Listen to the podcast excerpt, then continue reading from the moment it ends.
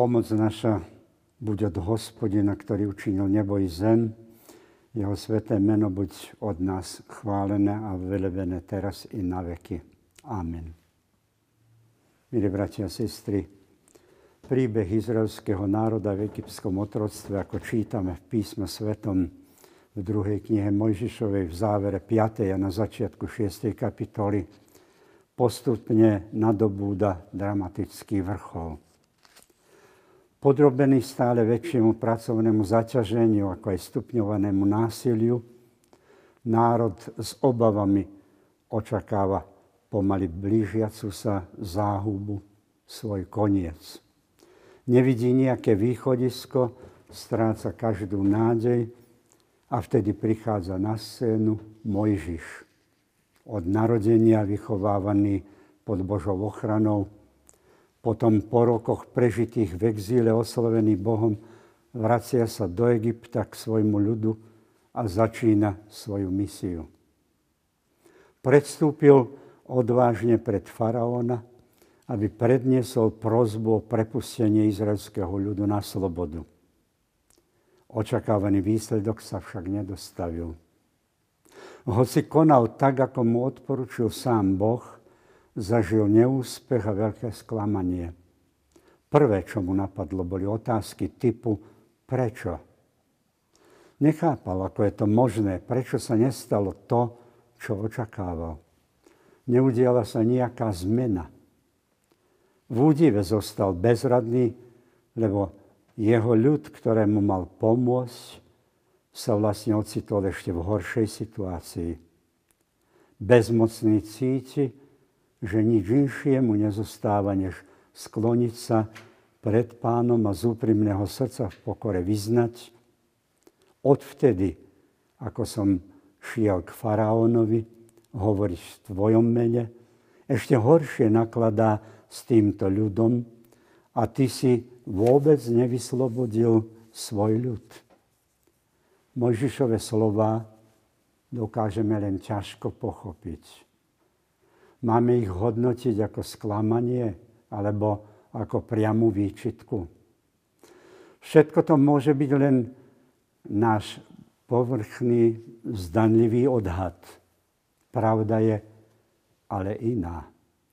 Mojžišovo srdce, hoci aj s mnohými otázkami, je stále oddané Bohu. Veď zo spoločenstva s ním stále čerpá potrebnú silu pre svoju neľahkú úlohu, ktorú má splniť teraz i potom, počas štyroch desaťročí putovania púšťou.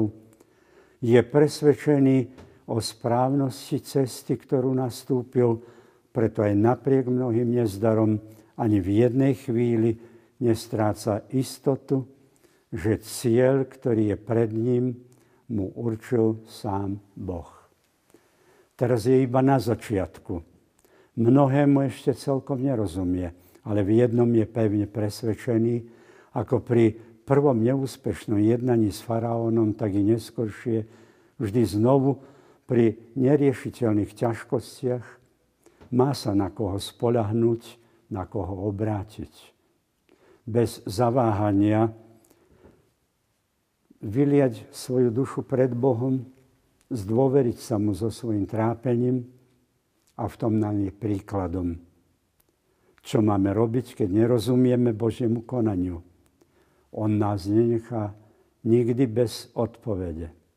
Presne tak, ako s otcovskou trpezlivosťou sa prihovára Mojžišovi.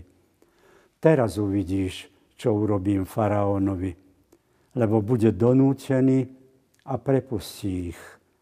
Preto povedz Izraelcom, vyslobodím vás z otrockej služby a vykúpim vás. Príjmem vás za svoj ľud a poznáte, že ja som Hospodin, váš Boh. Vovediem vás do krajiny, ktorú som prisahal dať Abrahámovi, Izákovi a Jákobovi. Až po týchto slovách Mojžiš zistil, že splnenie dávnej túžby po vyslobodení z otrockého zajatia nezáleží na ňom, ale na Bohu.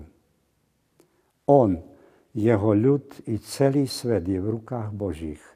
musel sa naučiť poznávať tajomstvo Božieho konania, ako ho postupne poznávali praotcovia izraelského národa. Im sa zjavil ako Boh všemohúci, prejavil nesmiernu lásku a ustanovil s nimi zmluvu. Mojžišovi opakovane pripomína: príjmem vás za svoj ľud. Ja som Hospodin, váš Boh. A po takomto uistení, napriek prekážkam a ťažkostiam, Mojžiš plní jeho vôľu a ide za svojím cieľom až do konca života.